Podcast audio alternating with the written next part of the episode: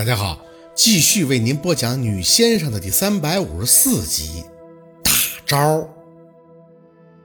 海景客房的空调打得很大很暖，可宝四坐在沙发上还是止不住的发抖，如同置身于冰窖，只剩瑟瑟。宝四，要给你一条毯子吗？宝四机械的摇头，看着坐在对面的夏文东，你继续。声音还是控制不住的发颤。夏文东叹了口气，拿下眼镜揉了揉鼻梁。哎，私生子，你明白吗？我这身份这辈子都见不得光。说着，他又重新戴上眼镜，嘴角跃起一丝苦笑的看着宝四。你以为我一个小地方出来的，怎么就会突然得到军医大学的教授赏识了？还不是有这层关系吗？很小我就没有爸爸。十岁，当我妈过世，我才知道，原来我是有爸爸的，还是个大人物。哼，我只不过是他一个很意外的产物。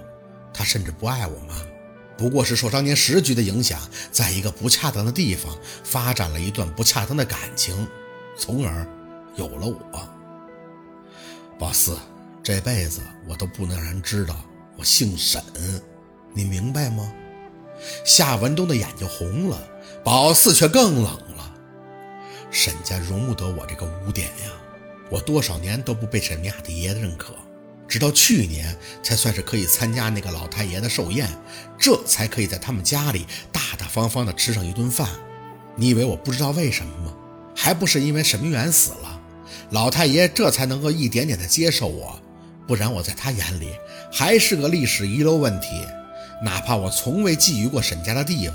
可他们还是不允许我对外透露一个字。这辈子我头上都有一顶私生子的帽子，我摘不下去。宝四抱着自己的胳膊，所以沈明雅他会帮你是吗？所以你恨他却又感激他是吗？我妈知道吗？她知道你是沈明雅的亲弟弟吗？夏文东吸了吸鼻子，他是在跟我结婚几年以后才知道的，所以他觉得我欺骗了他多少年。也不愿意原谅我，大骗子！宝四记得若君曾经是这么形容过他。仅仅是因为这个，你们就离婚了？夏文东摇头，主要是因为在婚前，沈明雅就和你妈妈有些矛盾和误会，所以婚后你妈一知道我是沈明雅的亲弟弟，她压根儿接受不了，所以我们就离婚了。但我是真的爱你妈妈的。对你说过的话也都是真的，爸爸从不想伤害你。可我是陆二的舅舅啊，你跟陆二是不可能，我和陆二不可能。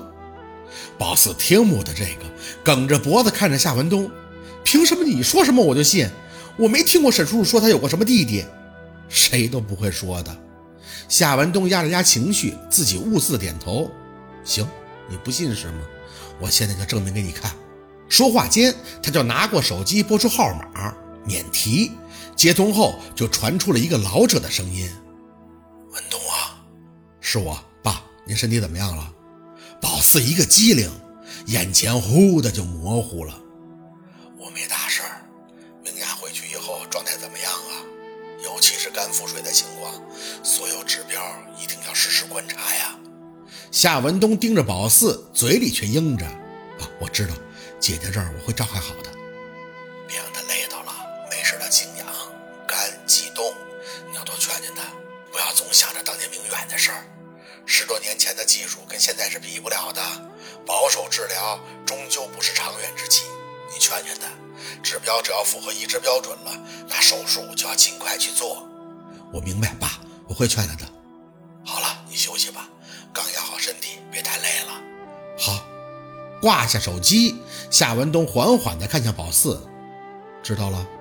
宝四摇头，什么都不想说。本来我的存在只有沈明雅、还有老爷子和老太爷清楚，可是我被陆二因为你的事儿打成了重伤，老爷子当时就怒了。听说当时就给陆二去了电话，说了我和他的关系，也没再瞒着陆二，因此陆二是很清楚我是他舅舅的。夏文东不理会宝四的情绪，平静的不像话。所以我不明白，为什么陆二知道了一切还要和你在一起，和你结婚？他是西方教育接受的太多了吗？乱伦都不在乎了？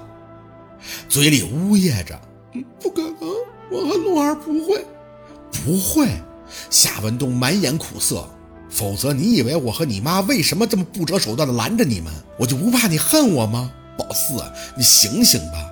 你真想和自己的哥哥结婚生子吗？眼泪啪嗒啪嗒的滴在裙子上，湿了一片。我我，夏文东递给宝四纸巾。你们没做过分的事，对吧？宝四还是摇头，脑袋都木了。这真相来的猝不及防，他根本无力招架。那就好，没做过分的就好，还来得及。宝四，你听清楚，你和陆二在一起是有违天理人伦的呀。你妈妈那边都，我我妈说她不管我的呀。夏文东有些着急，他是因为什么说出那些的？是你当着他面自杀，他怕你死呀。宝四，你们是有血缘关系的呀。别说了，我求求你，我求求你了。宝四双手合十，恨不得给夏文东作揖。你说你是骗我的，你给我和陆二一条生路吧，我求求你，我不想他是我哥哥，我不想，我也不想啊。夏文东也擦了擦泪。宝四，爸爸知道你苦，可是没办法呀，我是个私生子，我没法见光啊。要是能说，我早就跟你说了，只是逼得实在没办法了。你要我怎么办呀，宝四？你想想，沈明雅为什么一直没拦着你们？她就是知道是肯定不可能的呀。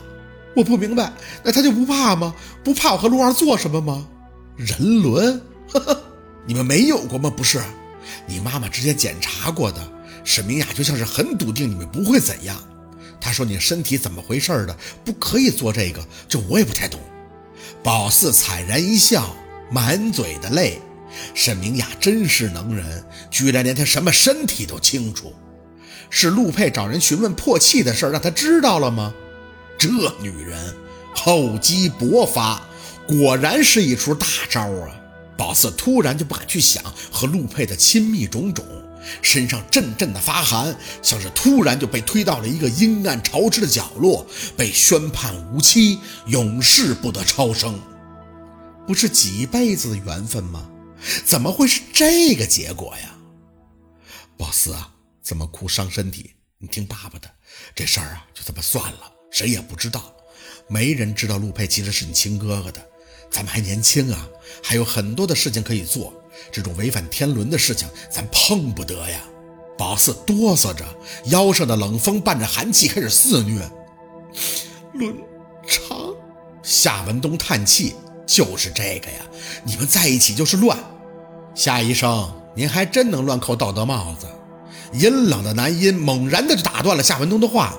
宝四透过眼泪看去，隐约间看到一个高大的身影从门口缓缓而入。